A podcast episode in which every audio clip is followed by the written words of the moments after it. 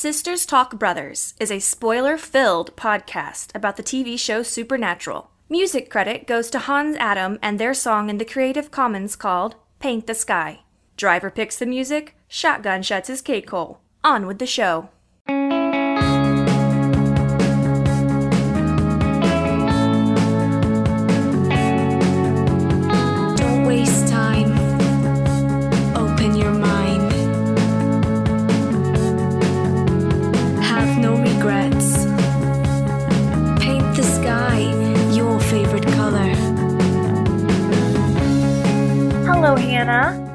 Kendall. And hello, world. How is everyone doing today? I'm doing all right. Oh, good. Pretty good. Good. Welcome to Sisters Talk Brothers, where two real life sisters discuss two not so real brothers, family style. Yeah. Family stuff. We're not experts, We're sisters. sisters. nice. Oh, Hannah, I am feeling out of it today. So I'm gonna try. I've got my Red Bull, and I've got my sister, and I've got the Winchesters. So hopefully my energy levels will perk up a bit. I only had three things to do today, and I wasn't able to do the first two. So One at least three. I have this. I I feel you. I had I have several things to get done today. This being one of them, and I'm only halfway doing this. Um, Hannah, we're ten episodes in now. Mhm. Jeez Louise, we're in the double digits, and we have experienced ghosts with the Winchesters many a time now. Correct. More that I mean, you. It's probably easy to say that ghosts are the most prevalent creature Ghosts are the most. ghosts are the most that you encounter in the supernatural world. Uh-huh. So, my question today is Have you ever met a ghost? I, uh, as open minded as I am, I'm also a bit of a skeptic. So I've had a few odd experiences that, on the one hand, could have been ghosts, and on the other hand, could have been, you know, scientifically explained and overactive imagination. But, let's see. There was a time that I was using the Ouija board with a couple of my friends, and They say to never use a Ouija board. yeah, yeah, yeah, we were dumb. And my left arm started shaking, and Okay. I found it difficult to speak, and my neck hurt a little bit. Were you high? No, okay. So, do you think a ghost went into you? P- possessed you, perchance? well, I mean, there is that possibility. I'm open to, you know, hey, maybe something was trying to get in. But on the other hand, I'm diabetic. So, So, no ghosts want your body? no, no, no. Like maybe I was just having a diabetic episode. Oh. But the fact that we were, you know, playing with a Ouija board and my arm starts shaking and I'm struggling to speak like it's everything I can do, like that. Really difficult. Very weird. So yeah, it, wa- it was just weird. So I have only I feel like I've had more ghostly experiences, but the only one that I can remember was when we were much much younger. I was probably 13, 14 max. Closer to 13. And we were at our great grandmother's farm down in Mississippi. Ooh, yeah. Yeah, I remember the big barn out back and then the old chapel church house that we were never allowed to go into because it was so dilapidated. And everyone was worried that we would get just seriously hurt if we went out in that house.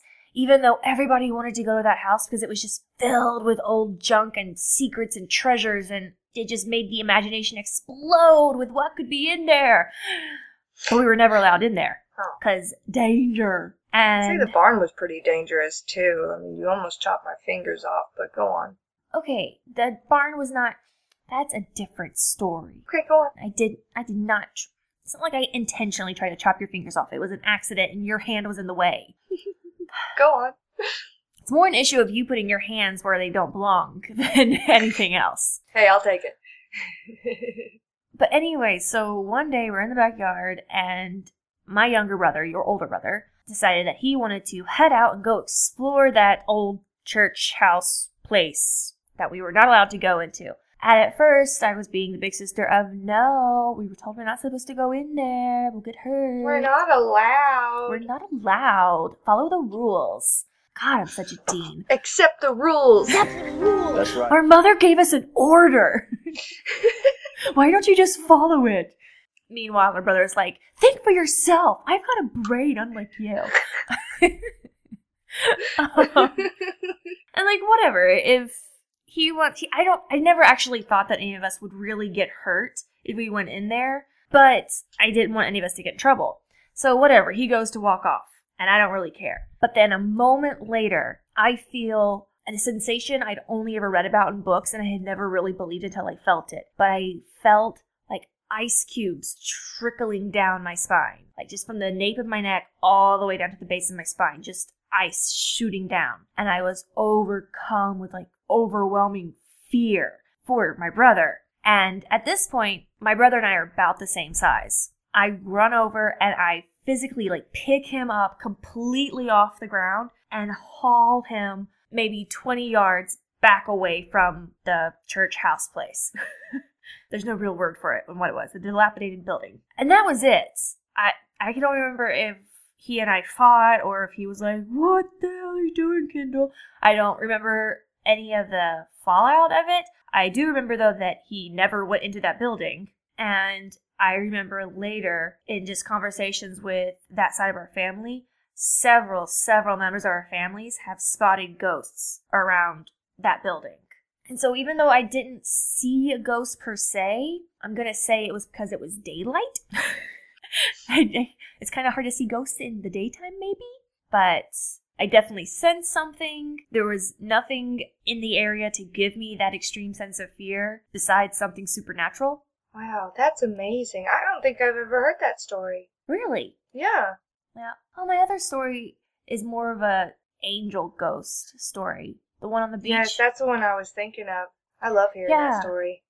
I'll tell the short version of it. I was maybe seven, and we went on like a church group trip to the beach, and it was late in the evening, and I had wandered off, and I wandered off way too far and completely lost my family, and like lost to the point that my parents and all of their friends were searching the bathrooms for pieces of like hair being cut away to see if I had been kidnapped. Like that level of oh my gosh, lost. And I'm crying on the beach, and I'm singing can you feel the love tonight?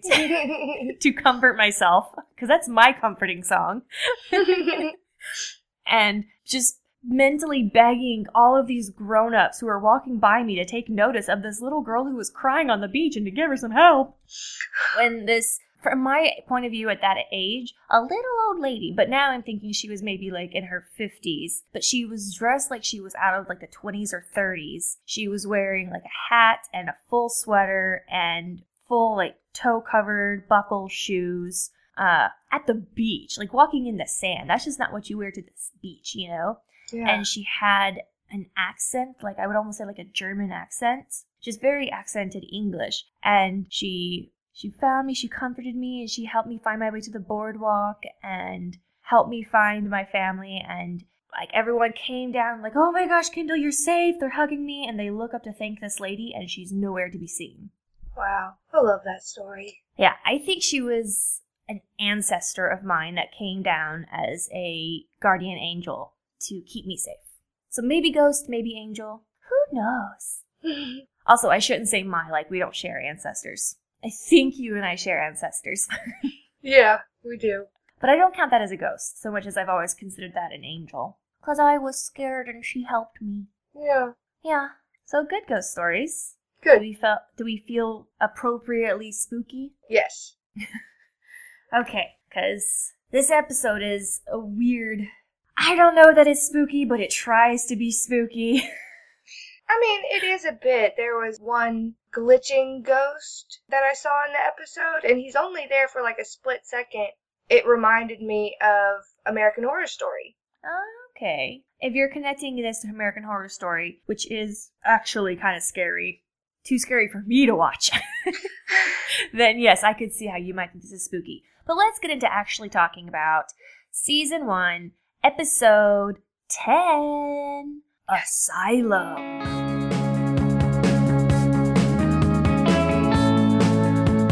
So, once again, let's go over our recap because what are we seeing? What are we feeling? It's a lot of the same, but this time we see the journal a lot, which I find very funny because just last episode I was saying we should focus on the journal. Yeah. so we're supposed to pay attention to the journal, and Sam gives his I'm driving line, even though he's not driving in this episode. What the fuck? Did I miss him driving? I didn't see him driving. I didn't see him driving. The recap lied to us. Liar! Liar! What's that from? Princess Bride.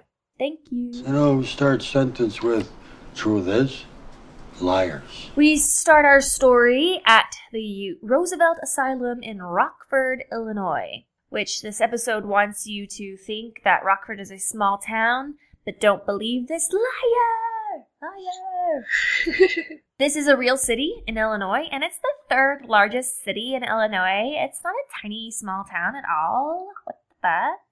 Also, we should get comfy with this building because we will be seeing it many more times in this series. Sometimes it's a prison, sometimes it's apartments, sometimes it's a real hospital. Oh, nice. Yeah, so come to love this building. It's important. Kids break in to this asylum, and there's so many empty alcohol bottles in there. These ghosties have been getting drunk. A local cop outside explains to the out of towner cop that they are having to constantly shoo kids away from this spooky place because all of these young teens are looking to get insane in the membrane. Apparently, staying the night here makes you go mad. And who doesn't want to go insane? I think that's a fun night for me. Now, these kids actually planned ahead, unlike all those other dumb teens, and they brought some bolt cutters with them so they can get past the high tech security of chains. And they get access to all the danger parts of the hospital, but luckily they go down the I won't die path. like you turn left, you die, you turn right, you don't die. They go right. The out of towner cop Kelly wasn't so lucky. He took the left, you will die path. Um, we know the ghost is near because flashlights go out, by the way. These ghosts don't like flashlights. So if you see a flashlight go out, ghosts are near. I really loved how the local cop was super gentle with the kids when he found them. He was like, come on, guys, get on out of here, go on home. I don't smell any booze on you, get on out. Get on out you, yeah? Kelly rejoins his partner outside as the kids are leaving, and Kelly's cool, except for like a pesky nosebleed. So cops go home. We see Kelly go home to his wife, where apparently he's having an ongoing fight with his wife. And it ends badly because he decides to end the argument by shooting. One, the place was really well lit for nighttime. All, all nighttime shots in Supernatural are just. they've got the brightest moons. Lots of street lights outside. And the super creepy delayed response. Man, man, that creeped me out. Oh, and Kelly takes a while to smile about whether he's okay or not. Yeah.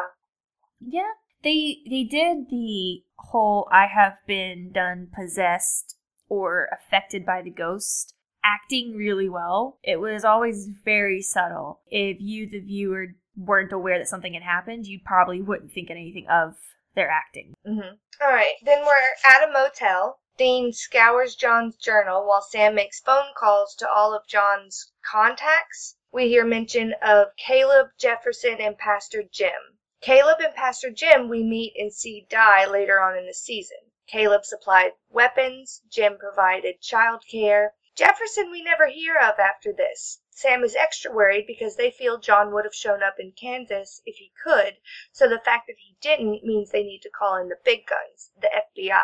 Dean still holds out faith and hope for their dad. In the middle of this argument, a phone starts ringing because it got a text. Dean finds the phone and it's a nameless text with coordinates.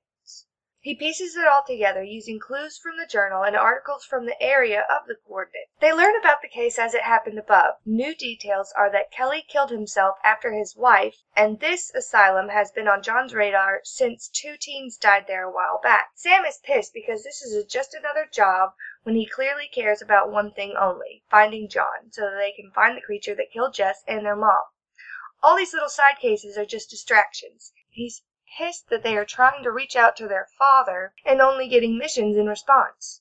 He's pissed that Dean doesn't question or even think critically about what their father's plan might be or why he would be avoiding them. Freaking Sorry, I also wrote this when I was basically brain dead.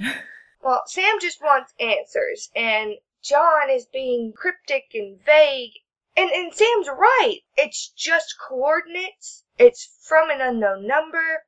It could be from anyone. Yes, yes, it matches up with what's in the journal, so they piece together that it's got to be from John. But why does John have to be so cryptic with his boys? well, we know why. Because he might have to kill Sam. But I get Sam's frustration in that he just wants to talk and have communication and understand what the fuck is going on. And I also get Dean's point of view of he's our dad. If he's not communicating with us, it's for a reason. And why don't we just trust him? I feel like the crux of their argument about John in this episode is over Dean's implicit trust in their father and Sam's complete lack of faith and trust in their father. Yeah, I mean, but for one thing, him sending them this case does mean he's still alive. Well, they do know he's still alive, so you can call off the FBI. Well, No. I had a couple questions about this scene, which, one, once upon a time,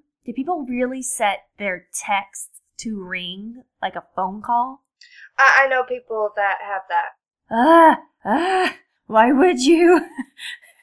that would drive me mad. of course, I communicate primarily in text, so Yeah.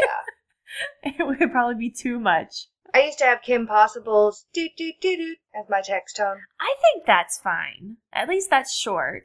I had the kakao taku for a while. Yeah, I still have the Kakao ringtone. It goes Yeah. caco. Kakao. Kakao's so cute. Yes. It's so fun. And another thing that I felt was really funny in this scene was Sam's very like hyperbolic. He can't even use a toaster. when there when John is clearly a person who is capable of putting information together and learning when it's necessary. Mhm. Like John's all about the tools. to the point that he even he treats his children as tools quite often. So yeah, maybe toasters just weren't his priority. and you're grasping at straws to explain why this can't be your father on the phone. Uh, so dumb. So they're going to go check out this case. That's where they landed. Yep. Dean won. Yay. that was a sarcastic yay. I really don't care. They arrive in Rockford at a local bar where our local cop from earlier, named Daniel Gunderson, is presumably having a drink in his former partner Kelly's memory. Dean posing as a reporter with the name of a rock star from the mockumentary about Spinal Tap, which, oh my god, why is this show making me learn these things? Dean starts pestering him. Sam has taken on the role of the resident don't mess with the blue and overacts his way into Gunderson's heart. Hey, buddy, how about leaving the poor guy alone, huh? The man's an officer. Why don't you show a little respect? Shoving and yelling at Dean before turning his soft voice on the cop. It's okay. Gosh, such overacting. Oh, it was horrible overacting, which I guess is great acting on Padalecki's part. I don't know. we can see here, though, that they took a page out of Missouri's book. Throw Dean under the bus to make yourself look good. Dean doesn't like that Sam took his literal anger out on him in this figurative scene, and Sam claims that it was method acting. Uh, and Dean here pretends like he doesn't know what method acting is. I can't believe that very smart Dean, who watches lots of television, doesn't know this term. Oh, he does because he does it all the time. He's such a method actor. Yeah, so I think that he was maybe being passive aggressive in that I'll pretend to not understand what you just said, so you'll have to explain yourself so that your behavior is out in the open, and then I can react to it and go on the defensive instead of being seen as the aggressor in this conversation. you know, that very specific technique Yeah. with the very simple name. Yes, exactly. So Sam was able to throw Dean on the bus and soft voice his way into finding out that Walter Kelly was an A-OK dude for being a cop, uh, who had no reason to kill his wife whatsoever, despite the fact that they did fight enough for people to know about it. I mean, just everyday relationship stuff. They were planning on having a baby. Okay, I have a relationship where fights happen once in a freaking blue moon. And when they do happen, me and my wife are like, did we just have a fight? What? so if you're fighting this much, hey, issues. Or maybe it's just a straight person thing and I don't understand. Obviously, something supernatural is happening here, so we gotta go check out that asylum. So they go check out the asylum. Jensen Ackles almost does a backflip going over the fence. It scared me. I thought it was impressive. I thought he was gonna break his back. They answer the question we've been wondering about for the last 10 minutes. If it's so hard to keep kids out of this place, why isn't this place littered with teen bodies? Because it's only in the South Wing, and those chains were pretty good at keeping kids out until those smarty pants scouts came prepared with bolt cutters. The assholes. As they explore, Dean broaches the subject of Sam's newly revealed psychic tendencies. He's being jokey and all, but that's code for Dean doesn't want to take it seriously because it's something he's scared to talk about seriously. I want to talk about this moment just for a 2nd One, between this and the reference to the case in Kansas, this is the most callbacks we've had so far in an episode, and I love it. This whole joking about a thing, it almost looks and sounds like acceptance. The whole, I'm cool with it so we can joke about it, right? Mhm. But it's not acceptance. No. Not yet.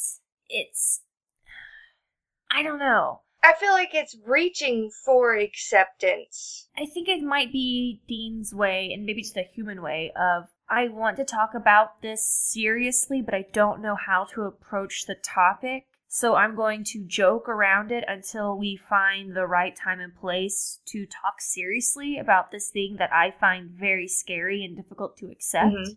Yeah. I kind of reacted to this conversation in the whole coming out to people as gay and then people dealing with it with jokes instead of I don't know, taking it seriously, I guess. Yeah.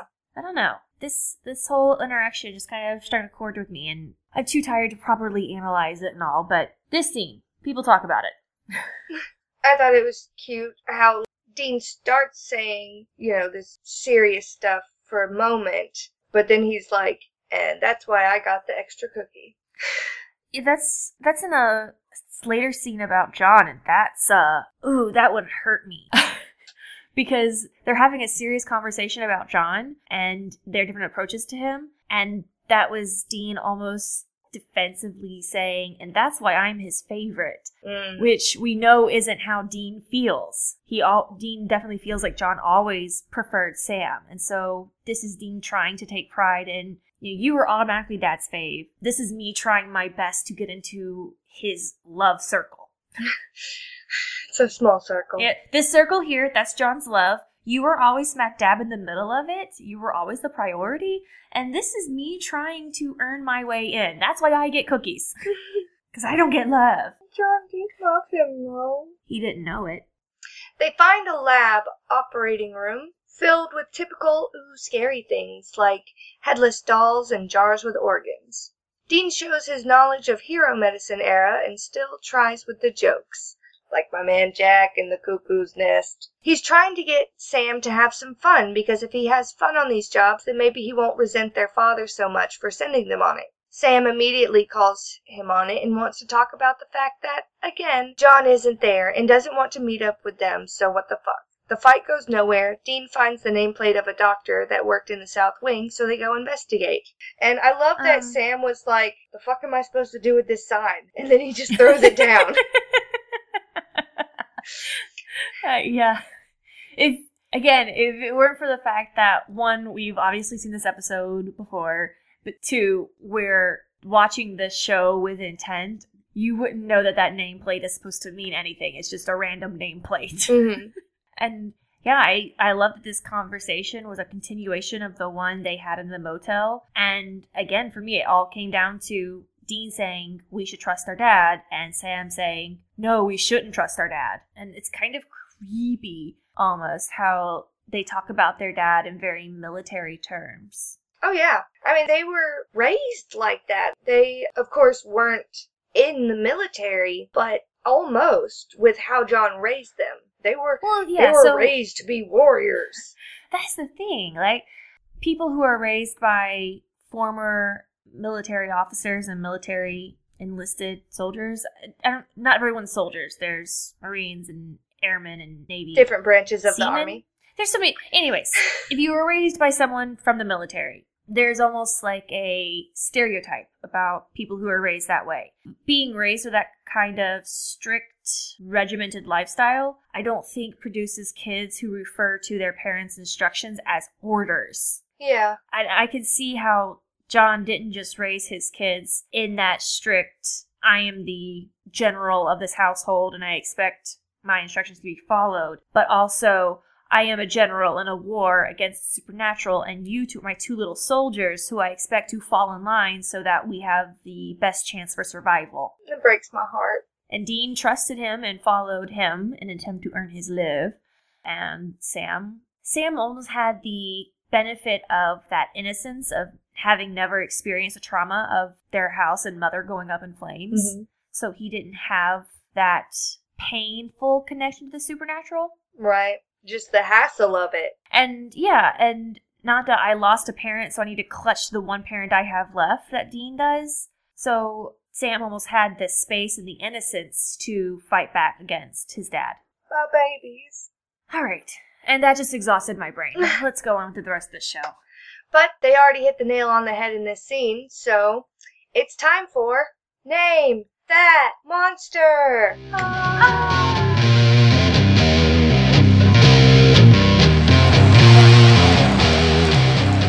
So it's a ghosty again, folks. Surprise, surprise. But let's talk specifics. Here we have a spirit possession. Now, granted, I would say that maybe this wasn't a complete possession because our Dr. Ghosty doesn't actually go inside of the people it inhabits, as far as I'm aware. Mm-mm. Maybe it does. It just looks like he ghost operates on their brains a little bit. It's like he uses his spiritual energy to alter the brain. Right. So we're just going to go for now that it is a spirit possession because I'm a little tired of just talking ghosts in general. So, spiritual possession is what we say when some form of ephemera take control of a human body. The Wikipedia listed aliens, demons, gods. No, let's just go with ghosts.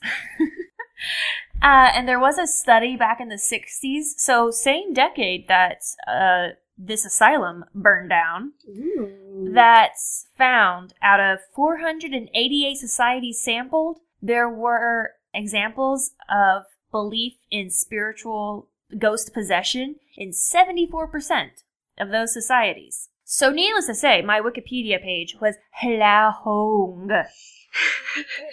and depending on the cultural context uh, that you are looking at, possession can be voluntary, it can be involuntary, it can be consensual, it can be non consensual, it can be good for you, or it can be bad for you. Now, Hannah, we're going to have many a ghostly possession throughout this series. Mm-hmm. So, and many a ghost without possessions. So, what I've decided is instead of doing the same name that monster section of it's a ghost and section, Yeah. I will start breaking down the different cultures and their views on the, the ghosties. I support this entirely. So, for today's very specific cultural look at ghostly possession, we're going to look at the ancient Egyptians. My favorite ancients. Your favorite ancients. I think, oh, I don't know if I could pick a favorite ancient. Oh, they're all so good and fun and mysterious. So, what did those ancient Egyptians think? They thought that violent deaths keep the spirit near the body out of sympathy. Almost like the soul is saying, Oh, you hurt my body so bad. Oh, Look what you did to my body. Why? I'm gonna stay here and make it feel better. Why? how could you? Yeah, and they believe this worked for both animals and humans. Now, why did this matter? Well, one, it mattered because the magicians could harness this, since the body and spirit were, you know, in sympathy. So if an animal, for instance, was known for predicting the future, you know, like that octopus that predicted the winners of the World Cup a few years ago, so that animal could predict the future, right? So if you are, An octopus did what? you didn't hear about that? No, I missed that. Yeah, an octopus made a pick for the winners of the World Cup and was right. Very smart octopus. Love octopi. or magical octopus that could predict the future. So if you want to be able to predict the future, all you have to do is go grab that octopus, give it a very, very violent and gory death, and then eat it. And because the animal's body is now inside you, and the animal's powerful spirit that can tell the future is connected to the body, it is therefore connected to you, and now you, if only momentarily, can have the same powers. And now you can tell the I, future. I would say for as long as it takes you to digest it, but that's awful. Well, no, yeah, it's very awful. Can you imagine? Oh, I really like Janet's nose. I'm going to kill Janet and take on the spirit of her nose. Oh, that's awful. exactly. Again, Wikipedia, I don't know. Don't yell at me. This is just fun Wikipedia history. Wicca history. So, while this was a belief of something that could be done, it necessarily shouldn't be done because it's not a nice thing to do. and bad things can happen to you when you put that kind of evil out into the world, which is called karma, which is a different country, a different religion, but maybe someday we'll get to that. I'm sure we will. So that's the ancient Egyptians' take on ghost possession. Yay! Dun, da, da, da. Now back to the show.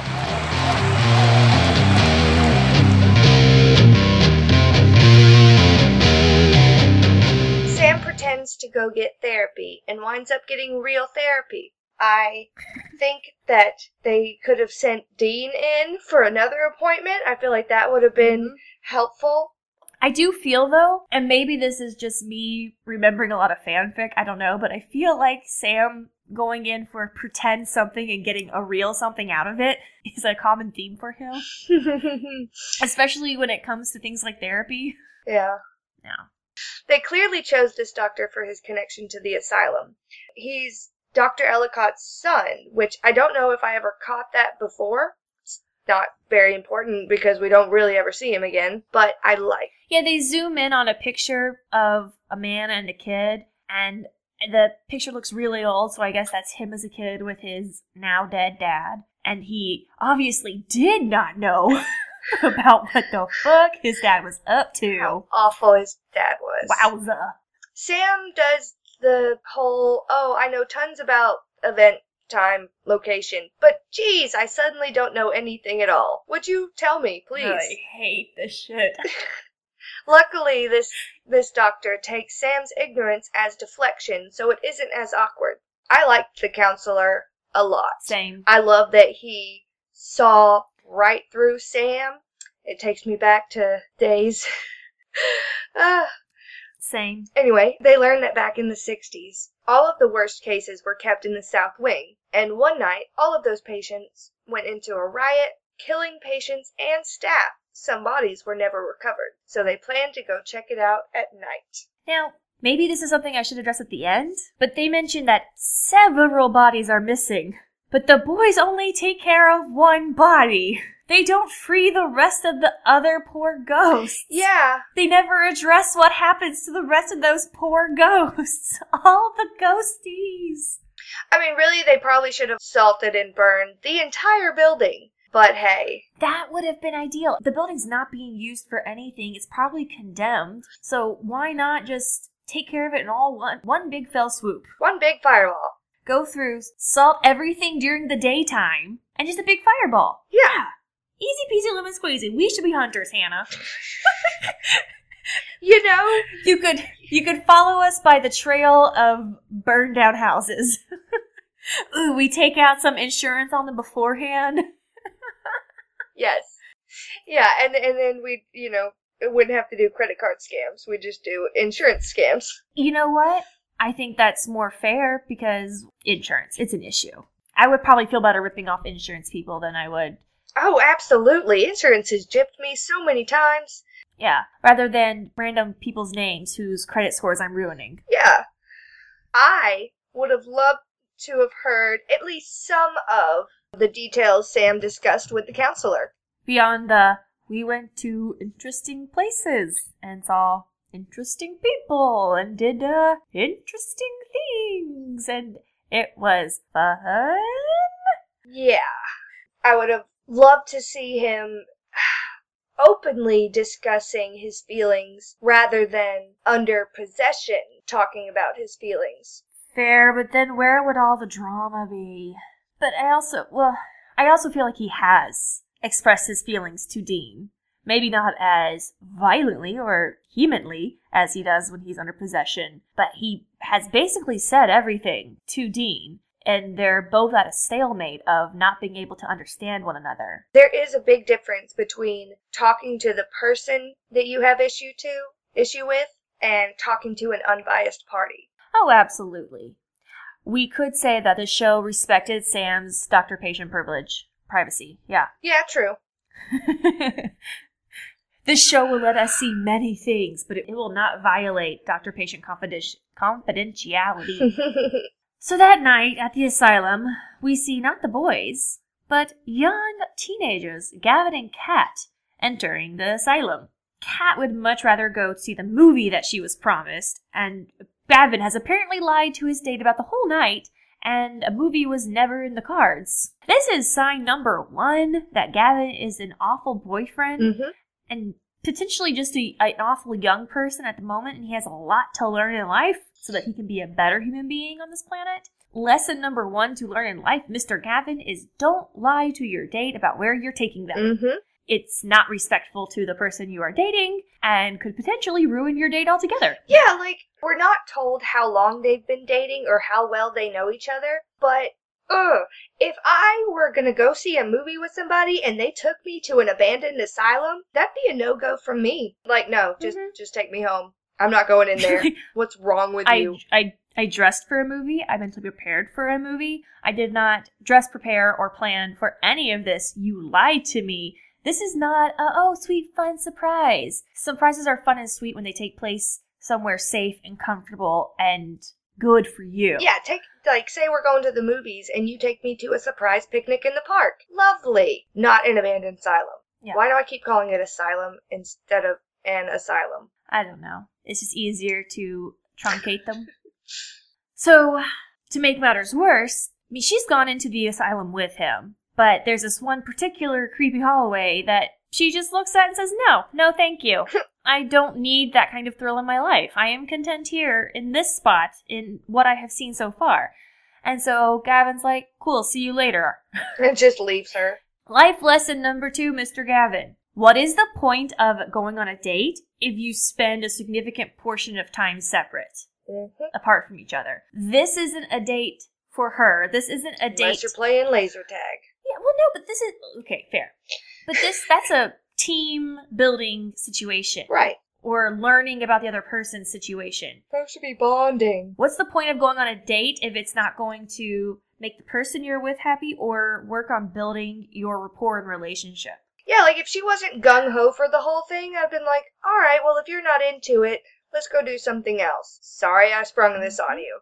Yep, he is here because he wants to be here. Uh huh. hmm Uh, the price he pays for leaving his date behind is that he gets stuck in a room with a horny ghost. oh, this horny ghost. She just wants it. She doesn't know yet that he's a horrible date, but she will. Uh, he freaks out when he realizes that it's not actually his girlfriend, but a butterface. Now, I wanted to point out that this scene is right out of The Shining. Really? Oh, yeah. I've never seen it. Surprise, surprise. There's actually three ties to The Shining that I noticed in this episode. One was when Dean mentions, like my man Jack in The Shining. This one, where he makes out with a ghost. And they say room 137 in this episode, but in The Shining, it was room 237 where Jack made out with the ghost lady. Ah. And isn't this phrase, and I only know this because of IMDb. Thank you, IMDb. All work and no play makes so and so a very dull boy. Yes, That's also in The Shining. I believe so, yeah. Almost makes me wish I'd watched the movie. Almost. Uh, we do get a final life lesson from this scene. Life lesson number three, Mr. Gavin. Don't call women sweetie. Ugh, Ever. Ever, ever, ever. I hated that. Hey, sweetie. Couldn't take it, huh? He needs a lot of life lessons, and he's getting them here tonight, even if he doesn't realize it. from 10 years in the future, 13 years in the future, 14 years in the future. Math is hard. Finally, the boys enter the asylum. Dean has his EMF, and even though it wasn't picking up activity earlier in the daytime, ooh boy, this place is poppin'. And back again from Bloody Mary, Sam has brought the camcorder, and the club is orbin, orbin. It's going orb, orb, orb, orb, orb. Spirits are orb, orb, orbing. yeah, orbing like crazy, and I It's swear, orbing like crazy. I oh my god. I swear they don't use this again. No! they, no, they never use this. They use it in Bloody Mary and they use it here, and I'm pretty sure that's it. The next time we see camcorders is in Ghostfacers. Ooh, and that weird werewolf episode where it wasn't from Sam and Dean's point of view. Oh, right. I like that episode. That was a good episode. Anyway, so with all these spirits just orbiting around like a disco ball, it's no wonder they missed the guy in the wheelchair. That you said reminded you of the American Horror Story. Mhm. And I didn't find him so much scary as I did, like, hey, guy in the wheelchair, like, you want a robe to keep you warm? you want some cherry jello? I don't know, I just felt like take care of the person in the wheelchair. They they need help. Yeah, he's more of a strawberry jello kind of guy. Uh, not the lime? Mm-mm. Mm-mm. All right. Here, at some point, Dean does say they need to find and salt and burn all the body, all the bodies, but they never do. I mean, I do get it. At this point, they think all these spirits are evil, even though they are walking down a hallway of spirits and nothing is happening to them. Mhm. They do think these are all psycho spirits that are killers and need to be salted and burned. But after they realize it's just one psycho ghost, that's the only ghost they care about doing anything with. All the other spirits can go fuck themselves. So, they split up for one moment, and that one moment is all it takes for Sam's super yummy psychic aura to attract a ghosty. And Dean shoots it with the salty shotgun, and meanwhile, Sam kind of illustrates the error that a lot of horror films make in their prolonged approaches during attacks mm-hmm. by ghosts. Because we as viewers we see Dean stop the ghost just in the nick of time. But apparently what Sam saw was a ghost slowly walking up to say hello. Yeah. She wasn't trying to hurt me or nothing. She was just walking up real slow. Gee, I wonder what that's all about. and us and Dean are saying nothing looked weird. That looked like every other ghost approach we've seen in Supernatural thus far. What the fuck are you on, Sam? What does what do your psychic eyes tell you? Yeah, it, it had to have been a feeling he got that she wasn't approaching with malice because eh, from any outsider point of view, this fucked up looking lady is coming at him. Yeah, Dean even said it. It looked aggro from my point of view. So this is the second time we have it pointed out that Sam is sensitive to ghosts, even though that is not one of his powers. Mm-mm. They thought it might be for two episodes, but then they dropped it. Dun-dun. they find Kat weirdly facing away from the room where her back is unprotected. Wasn't that weird? Yeah, but I don't know. She had her nose stuck in a corner, like, I can't see you, you can't see me. That's not how it works. You're an adult now, pretty much. Yeah. Get with the program. She switches quickly from just hide from the ghost to I must save my boyfriend. They split up to find Gavin. Sam finds him passed out because Gavin ran so hard from the horny ghost that he busted his head. I think he just fainted. That is the impression I got, but he did have a little wound on his forehead, so fine. But I feel like he just fainted. I do want to say here, though, he dropped some really hurtful comments about Horny Ghost here. Yeah. And I really hope she didn't hear him. Because, let this be life lesson, I don't know what number one, we'll say four. Don't talk shit about people, because you never know who might be listening. hmm Don't talk shit about ghosts. Definitely don't talk shit about the dead. You know the dead are always listening. Always. Unless they're in hell, because then they're too busy screaming, right? Right? They're screaming Right. too loud to hear you. Yes.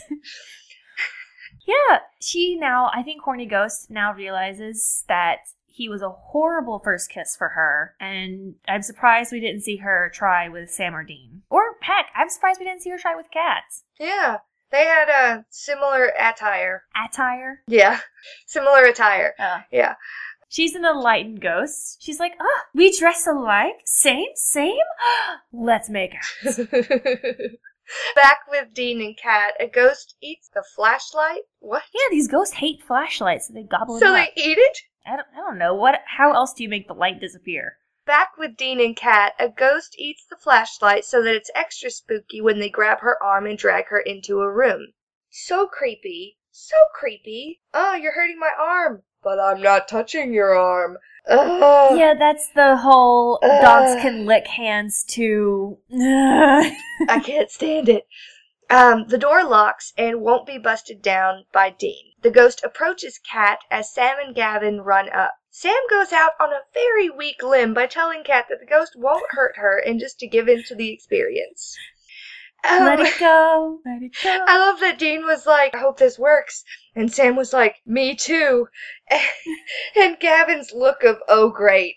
Like, I have landed myself with a pair of experts. yeah, yeah. And uh, they all get silent for an answer, and for like half a second, Sam doubts himself. Kat comes out to tell them that the magic number is 137. Dean goes to investigate, and Sam escorts the Deans to safety. Dean's flashlight is working again. I just thought it was funny. I know that Dean was crouching down to get something out of his bag, like the flashlight, I guess. The, no, the lighter, because they established that Dean does have a lighter for later on in the episode. Okay, so he crouches down and gets something out of his bag, possibly a lighter. And uh, Sam crouches down too, so they have like this quick moment of serious talk, but I just thought it was funny. Oh, okay, yes. The oh, it must be this. You think it's this? Only one way to find out. yeah. Secret combo away from the teens. Uh, there was one part in this sequence that I really didn't like Mhm. when the show writers took time out of this episode to give Dean the chance to berate Kat about horror films Mm-hmm. and how you should pay attention to them. And I know Dean doesn't know whose idea it was to come to this asylum, but the show writers do. So why do they put Kat, who is here against her will, who was told she was going to go see a movie tonight, why is she the one getting yelled at for being in a dangerous situation? Yeah. At no point does Gavin get that same combo. Exactly. It's a, it's a, continuation of women are held to a higher standard and more responsibilities placed on women that should be equally dispersed amongst everybody. But here in this situation, she deserves none of it. And I was just really mad at the writers Yeah. for making this choice in this instance. Because like I said, I respect the fact that Dean doesn't know, but why even have this moment in here? It's it's played for laughs, but it it just it's no longer funny to me. No longer funny. I just, I love Kat because, like, she was scared and you, like, saw her calm herself down and prepare herself for whatever was going to happen going on the trust of some guy. Yeah, I don't like that. oh, there's big men here. Okay. I will stop being scared now. And now I care about my boyfriend and I'm going to go save him. But two scenes from now, I'm going to break up with him. Even though I should have broken up with him the second we parked outside of this asylum. Shut up. Oh, just wait. Just white. Just you wait, silly Hannah. Just you wait. So, Sam's alone with these teens, and Kat is quizzing him. So, what's your life? What's your job? Who's the boss? The senior boss, and I was just like, ugh. That made me mad on Sam's behalf. To be fair, he kind of is the decision maker and the leader in all of this. that, that their dynamic changes though. Yeah, I think it gets a little more equal, but I feel like Dean is still the final say in a lot of things. Well, I feel like there's a difference between an older brother and a boss. no, absolutely. Although, who earns the money, Hannah? Dean. And does Sam or does not Sam get an allowance? He does. So, in a sense, he is both brother and boss. Fine. So, they're trying to find a way out, but they quickly realize that it was Dr. Ghosty and not the nice ghosties that have locked all the doors. Total lockdown. Total lockdown. Gavin lists a bunch of suggestions in a panic, and a calm Sam and a calm Kat just quickly shut him down. So what the hell are we gonna do? For starters, we're not gonna panic. Why the hell not? Sam goes off to confirm that nope, Dr. Ghosty didn't miss a single door. And he's about to make a plan with Kat and, I guess, useless Gavin when he gets a call from Dean on his cell phone. So he gives the shotgun to Kat because she's the only one here who can handle a shotgun. Hell yeah.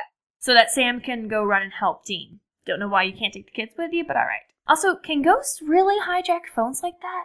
I- Like, it happened, and I felt like it's something I've seen happen so many times now that the answer is just yes. Is it because Dr. Ghosty uses electricity? I'm gonna have Um, to go with it's because he can use electricity because he was before cell phones. But how can he emulate Dean's voice so perfectly? I don't know. It's I don't know, supernatural. it's just weird. It's supernatural, man. Meanwhile, Dean finds the room 137 that belonged to Dr. Ellicott. He found a secret thing. Yes, he finds a hidden wall panel with the journals, and he feels very proud of himself. I'm proud of him too. This is why he gets all the cookies. He learns that Dr. E got up to some really sick shit in the name of medicine. And meanwhile, Sam starts heading to that same place that we saw Officer Kelly go. And just like Officer Kelly's flashlight died, Sam's flashlight gets eaten up. Nom, nom, nom, nom, nom. oh, he starts fiddling with it, and I'm like, dude, you should know better by now that batteries are not the issue here. He's just like his mom. What's wrong with this light fixture here? He does spend approximately five years trying to fix it, most of the time spent just staring straight down the barrel of the light so that the light did come back on, and I really wanted the light to come back on just so he could blind himself. He's fiddling with it when a door opens up behind him, and he goes inside that room wherein he is attacked upon by Dr. Ghosty, who electroshocks his skull. Ooh. Back with the teens, Kat kind of pre breaks up with Gavin. As well she should. Oh, yeah. Life lesson number five, Mr. Gavin. If someone wants to break up with you after you, in a panic, have stated that panicking is a perfectly viable plan, Why the hell not? maybe accept their breakup. Yeah. Like, it looked like he was about to go into the, oh, come on, baby, you know we're good together kind of talk. Ugh. Yeah. No. Just, just accept it. She is seriously not that into you. hmm Dean shows up with the teens, and apparently he has spidey senses because he pulls back and away from the shotgun blast that Kat has aimed at him. She's not a bad shot, though. Ah, I, I don't know. I, I'm not sure because he almost got rock salt to the face. Yeah. he looks at if you he looks at where the rock salt the rock salt landed, and it landed head height in the wall hmm If he had come around the corner, she would have nailed him. in the face. not good. But you know what? Very small target. well, I mean, not good for him, but if it had been a ghost or some other attacker, that would have been a good shot. Yeah. She's not bad. Not great, but not bad. Yeah. Well, as much as he's not thrilled at getting shot at, he's super not thrilled that Sam is gone, especially since he went to the basement. We learn why when they find each other, Sam acting strange. So Dr. Ellicott was performing mad experiments to get patients to let their anger out. They only got angrier to the point of homicide, especially at him, because he fucked with their brains and hurt them. Duh.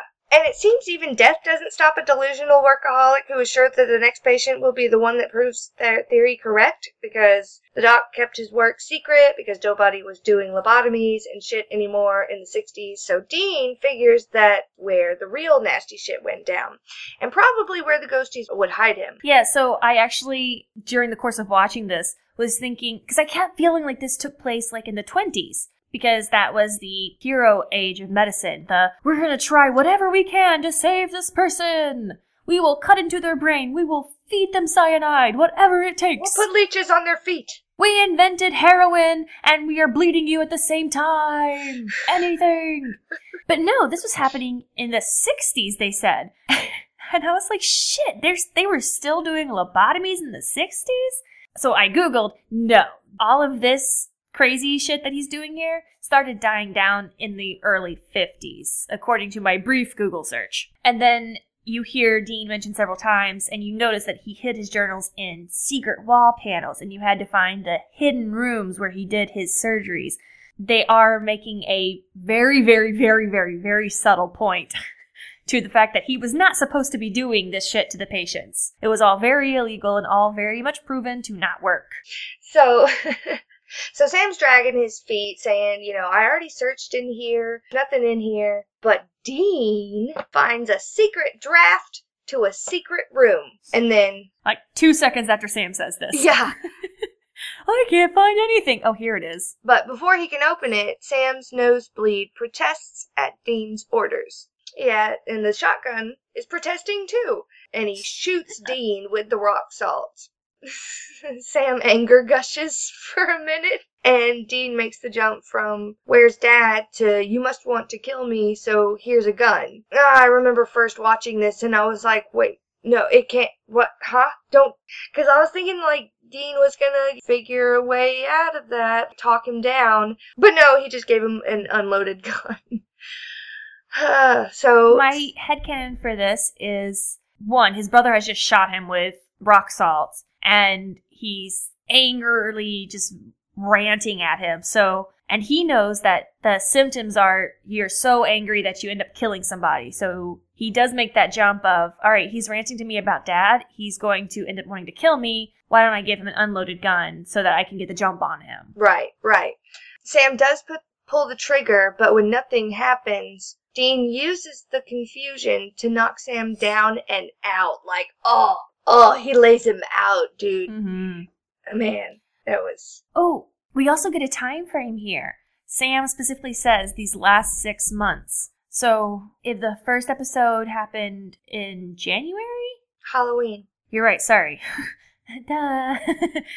the first episode happened around Halloween. So oh shit, let's do some math. May. It's May now. Yeah. October, November, December, January, February, March. Nope, it's March. Maybe April. April, because Halloween is the end of. All right, it's April now. November, December, January, February. April. April. Okay. All right, so it's April. Math now. is hard. Math is hard. All right, raise your glass for a six six month death anniversary to Jess. I'm raising my glass. May she rest in peace. It's just tea, but. All right. Just as easily as Dean found the secret panel and the secret room, he found the secret body. Luckily, Dr. Ghosty gives him time to salt it and douse it with lighter fluid before giving Dean the special treatment. Also, luckily, Dr. E doesn't knock him away from the body, just down, so Dean is still able to one handedly grab the light and throw his lighter, and we see this ghosty turn into charcoal chunks. Sam conveniently wakes up once it's all over. Dean is hurt about his bro being angry enough to shoot at him. Yeah, yeah, yeah. I love that you had charcoal chunks and I put solid ghost ash. what do you call solid ash? Oh. well, that was one of my two questions for this scene because Mary went up in flames. Mhm. So, of, of the ghosts that we have seen get solved, Well, one melted into the floor, right, with her with her children into water. disappeared in water. Yes, we've seen two disappear in water, so maybe ghosts can be dissolved into water. Ghosts are water soluble. Mary went up in flames, but nobody actually tried to salt and burn Mary, and the flames were more of a tie in to the fact that she died in flames. Mhm. So I don't really count her. I can't remember how Hook, how they made Hook disappear. I don't know. Oh, they they they burned the necklace. No, right, but what happened to the form of Hook? He did not turn into charcoal chunks. No. This one kind of struck me as odd too because they have his physical body. I wondered if it would still reek because Dean is obviously reacting to the smell, but let's see, that was in the Oh. 60s. Yeah, the the corpse was pretty desiccated, you know, pretty dry. I I figured it was more of It's a It's been like 40 years. 40 something years. math is hard. Math is hard. I thought it was more of like a a reaction to uh dying that way and it looking gross. If we were to take the proficiency with which he dug up the grave of the Hook Man, hmm you would think he's probably seen a dead body a time or two. Yeah, Maybe he's never seen one this recent. maybe. You're right. That was a weird reaction. I was just wondering, I know that dead bodies smell, not from personal experience, but that's just a thing. They're like putrid and rotting. But at some point, the rotting stops, Yeah. and you're just left with the remains. I don't know. But yeah, his ghostly form having remains was odd to me. Because now it's like you have two ghost bodies. Yeah, it's they haven't really firmed up their ghost lore Or their demon lore yet either. The the lore is still shaky, folks. They they just don't know. I did think it was fun though that apparently his patients tortured him the same way he tortured them Mm-hmm. because I could count three separate ghosts who had incisions or swelling around their left eye. And then you see Dr. Ghosty also has swollen left eye Nice. from it being fucked with. I was like, yeah, get get them ghosts, Get them. All right, well, all that aside, it's now daylight. Somehow, time is hard. The teens drive off. Sam apologizes and says, I didn't mean any of it. Even though, like I said, he essentially said the same shit he was saying earlier, only angrier. Yeah. So Dean's like, Yeah, sure, you didn't mean any of it. Whatever. He's too tired to fuck with it because he, unlike some people, was up all night trying to solve a case, damn it. Yeah. Sam did nothing this episode. He got possessed. all right, the demon in the plane, that was all Sam. This episode, it was all Dean.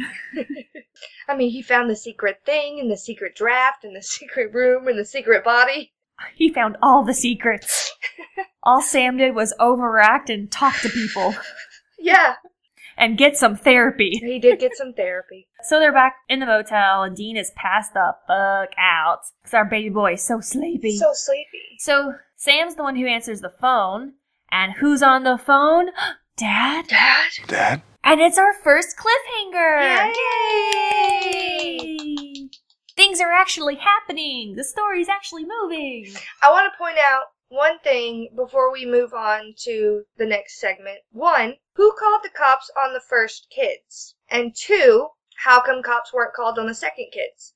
Because I would think, you know, they saw the yellow sports car sitting out front and that's why the cops were called. But nobody saw the second set of kids in their car. All right, so let's canon this. Daniel, uh, what Gunderson? Yep. Gunderson. Daniel Gunderson and Walter Kelly. The asylum was on their route, right? So they drive by and they see cars parked. Ah, the kids are at it again. Let's pull over and get those pesky kids out. Okay. Gunderson is taking time off because his partner's dead. Right. So they just had a cop death and they're recovering, and so maybe they're a few cops short at the moment, and it's harder to cover that large of an area, and it's not a priority considering that it just got even more spooky and more dangerous.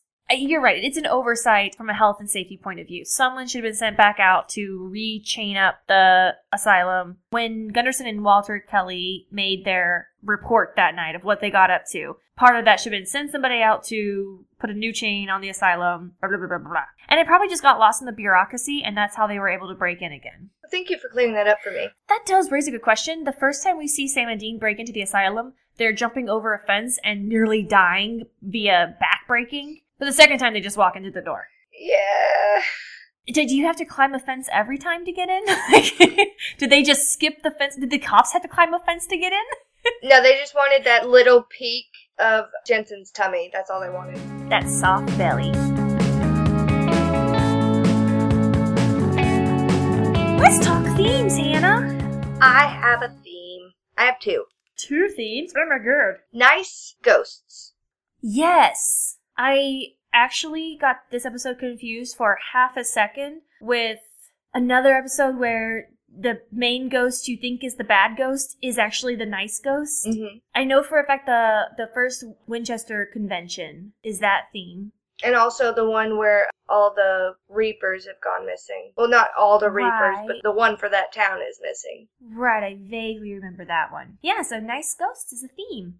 And hey, Bobby was a very nice ghost. Yes, he was. He was a hard-working ghost. He tried so hard. What's your second theme? Dean making references. That's a that's an every episode thing. It's exhausting how much that boy makes references. I can't keep track of all the shit he makes reference Yeah, to. either. It's impossible. My themes. All right, so the quick ones that we kind of have every time we have motels, we have breaking into places, We have ghosts. We have Psychic Sam. That's kind of new. We have our journal. Uh, we have Smart Dean finding all the secret things. You know, Dean almost has that journal memorized by now. I'm sure he does. Also, I kind of want to know if John writes like Yoda, can we please get a clip of the journal that sounds like Yoda? I have his journal. Okay, well, maybe one day you can read out sections. Maybe you can be in charge of the Name That Monster section. and this is what John says about this monster. it's very incorrect. that man knew nothing. The two big themes that I noticed for this episode, though, were the boys getting possessed, mm-hmm. because that happens a time or two. It does. And a theme that has happened many times now is all the time fuckery. First with the planes that I had to fight to make make sense. Then with the bugs, which there is literally no physical temporal explanation for what happened in bugs. No. And now an episode that seemed to take place in maybe three or four hours took place in a whole night. I don't know. They just can't figure out time in this show. Time is hard. Time is hard. Time is an aspect of math. I remember one summer I came back to school. I think maybe I was coming back to the second, first or second grade. And one of the first back to school lessons okay, kids, let's have a refresher. Here's a worksheet with a bunch of clocks on it. Please tell the time. And I had completely forgotten how to tell time. Time was a very difficult one for me to learn, and I'm still not very good with it. You know how some people can be like, yeah, it's been about 20 minutes, and I'm like, I have no idea how long it's been. I cannot tell time. I cannot feel the passing of time, like, at all. I can sometimes feel the passing of time with pretty good accuracy. My problem, though, is the clocks with the hands and all the numbers, and some numbers are five, and some numbers are one, and sometimes it's 60. Like, you t- take 10 minutes to read the face of a clock, and by then, By then, like, it's a whole new time, and I start all over again. Time is math, and math is hard. I hate it all. That might be our shortest theme section. so, speaking of hating time, let's go into. Hannah Band, what did you love? What did you hate? I hated Sam's overacting in the bar, Yeah. and I hated Gavin. I can see how if I were to meet Gavin in real life, I would dislike his character. Yeah. As a written character, though, he was consistent, and I liked that. Yeah, I'll give him that. I did not like the treatment of Kat's character. She was not consistent. I can't understand what they were trying to do with Kat. Like the way they make her say her line. She thinks that dates should only be movies and how that's a bad thing. Like they make it look like she's a bad version of a girl for liking to go to movies for dates as a teenager. Of course, a teenage girl, a teenage anything is going to want to go to movies for dates. It's what teens do. It's that in the mall. so that's like too girly. So they've got to make her "Er," and come around and out masculine Gavin by, yeah, I go skeet shooting with my dad. You know, I'm just one of the boys. She gets railed on for horror movies, even though we don't have any indication that she likes horror movies. She certainly doesn't like going into haunted places. Right. And it wasn't her choice to be there, so they've put her into a non consensual situation and then have her be yelled at. They have her go hide in a corner, but then turn around and suddenly, no, I have to go find my boyfriend. I have to rescue him. Like, okay, is she afraid? Is she not afraid? Is she someone who faces her fears, or is she someone who runs and hides behind a mattress? She wants to go find and rescue someone she calls over and over again her boyfriend, but then two scenes later she wants to break up with him. But then at the end of the episode, they're all For cuddly. putting her in this situation, I, I can get that wanting to protect him but not wanting to date him anymore because this stupid idiot put me in this freaking position. before Sam and Dean came, maybe she was just hiding for a second and they didn't show us, they didn't let us see her just then hiding for a second and maybe the ghost disappeared when they showed up. Like, all we are given is, oh, she's been hiding, but now she is standing up saying, no, I must find my boyfriend. But he's not my boyfriend anymore. I can agree that they didn't do well by her character, but there were things that I liked about her character. you like that she shoots a gun, and you like that she doesn't panic. Except for that one time she panicked and hid behind a mattress. Well, I like that despite her fear, she took charge of the situation. Like, not took charge because Sam and Dean were in charge, but she was able to calm herself and look at things rationally, not panic like Gavin was still panicking. Fair. And and yeah, I like that she's a strong character in that, you know, she's like, "Hey, I'll take the gun. I know a little bit about guns." I again, I don't like that correlation between guns and violence are what make a person stronger. And they gave her this gun and then nothing happened with it. Yes, she almost shoots Dean, but you don't ever see her defeating any ghosts. She doesn't help the main characters in any way. Yeah. These two characters serve no purpose in the story except to be a temporary vehicle for Dean and Sam to learn more about the ghosts. They have no agency in any of this. So, no, I didn't like I didn't like how they handled her character. I can agree. I think she's a fake strong person. All right, enough of all this negativity. Let's whew, blow it away. Blow all that negativity negativity away. What did we love about this episode? I loved the counselor. Hmm. He was believable to me as a counselor, as as someone who has been to many counselors. I liked him. I liked that he saw through Sam and called him out straight away. You're avoiding the topic here. I mean, that's not always the approach I like in my counseling, but there was a point in my life where that is exactly the kind of counseling I needed. So I Mhm. liked him a lot. I haven't been to as As many, as many counselors. I only did counseling for a few years. Well, because I, I only I only needed it like seriously for a few years there. And I definitely understand what you mean when you say like he also reminds me of real counselors. And I love that he just rolls with whatever Sam throws at him. Mhm. If he doesn't bat an eye, like, okay, you want to talk about asylums? Cool, we can talk about asylums. But I realize that it's a front for you. So give me something beneath the surface to work with, and then we can talk about the asylum, and maybe we can use the asylum as kind of like a metaphor to talk about what is happening in your real life. Yeah. He was good. I liked him too. Good call. Good love, Hannah. And you know, I love Sam, or not. Sam. I love Sam. Yes, of course. Um, I loved Dean's references throughout the movie, uh, throughout the show, rather, because he's just being goofy, and like all he can come up with is is Jack Nicholson.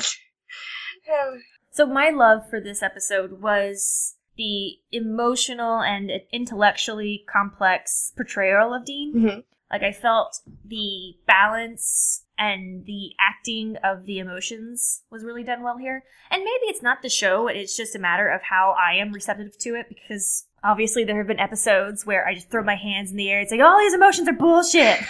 And I'm not, I'm not buying any of it. Here today, in this moment, I, I bought into it. I felt it. I I enjoyed the joking as a way for Dean to show his discomfort and trying to make this uncomfortable situation comfortable and the awkwardness when he sees that Sam's not meeting him on this level. mhm. I felt that push and pull in him. The I feel how I feel and I shouldn't have to explain how I feel. The I see things this way, why can't you see things my way? You know, why can't you just understand our father the way I understand him? You know, or why can't you understand me and my relationship to dad and how it is obviously different from yours? Um, and trust that even if my relationship with him is different, that doesn't make it any less real or doesn't invalidate my trust Right. and my reasons for trust. You know, if you can't trust in dad, why can't you trust in me? Yeah. But he's not able, he's not emotionally intelligent enough to articulate all that, so he results to the jokes and defending dad and instead of defending himself. Sweet baby boys. Oh, the baby boy! But I, I felt like it was I felt like it was handled really well here.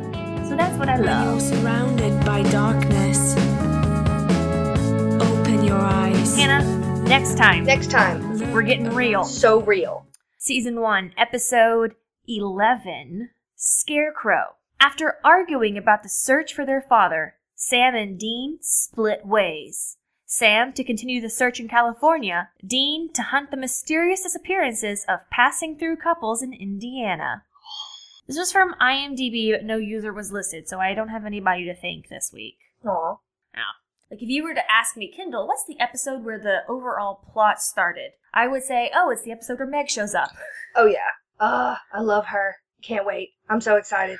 I have never liked Meg, but I have never really analyzed my reasons for not liking Meg, so I'm interested in going through and watching this show really critically for the first time and analyzing in myself am I disliking Meg for real character reasons or for the use of her character within the series or am I disliking her for misogynistic reasons? Well, my, my feelings on Meg are that, yeah, she's evil at the start, but I love her character growth and the way she changes.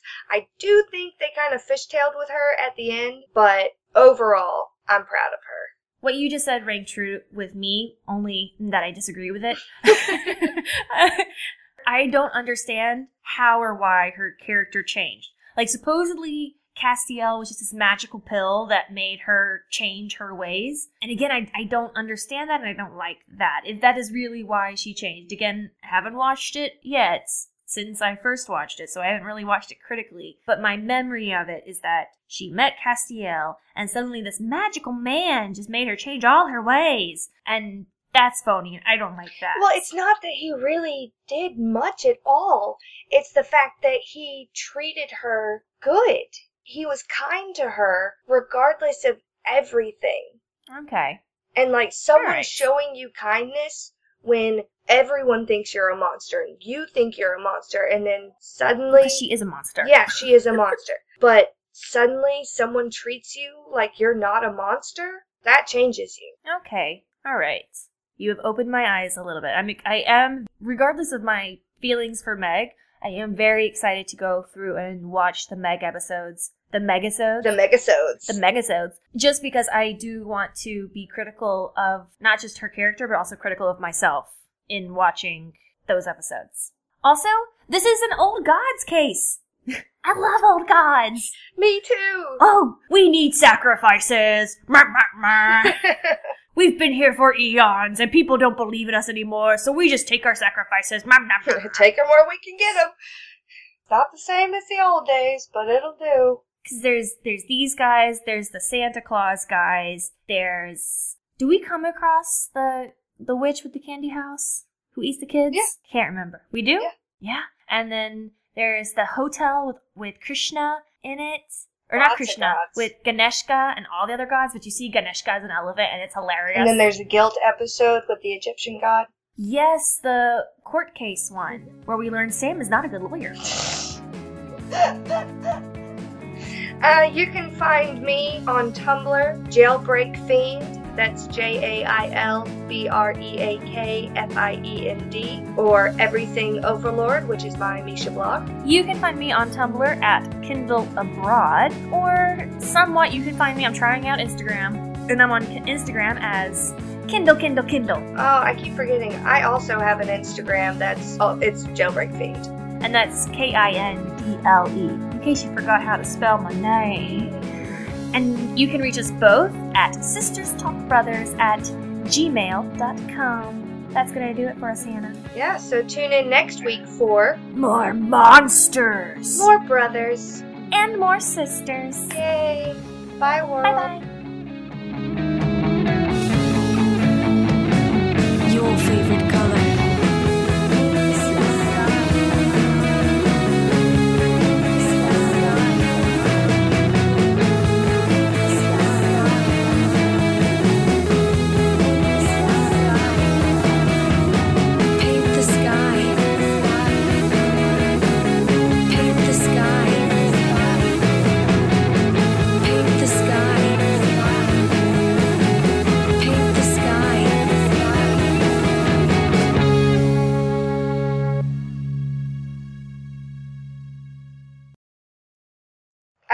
Liked the, the medium of actually writing. But then I have hate the sound of the medium paper in our recordings, though. Not gonna lie. well, it, it's authentic. It's very authentic.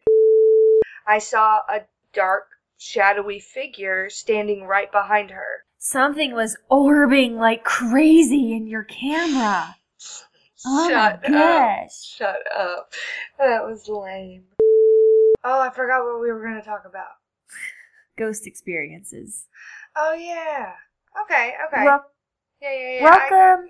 I I got, I got, I got a few. I got a few for you. okay, okay, let me get through the freaking intro and we can do it. Okay. Okay. I hate your notes sometimes. Well, you need to read them beforehand so you can put them into your words. Because these are notes, they're not meant to be like an essay. Well, They're they're a guideline, an outline that you can flesh in with your own words and mouth movements. oh, that felt better. you're cutting that.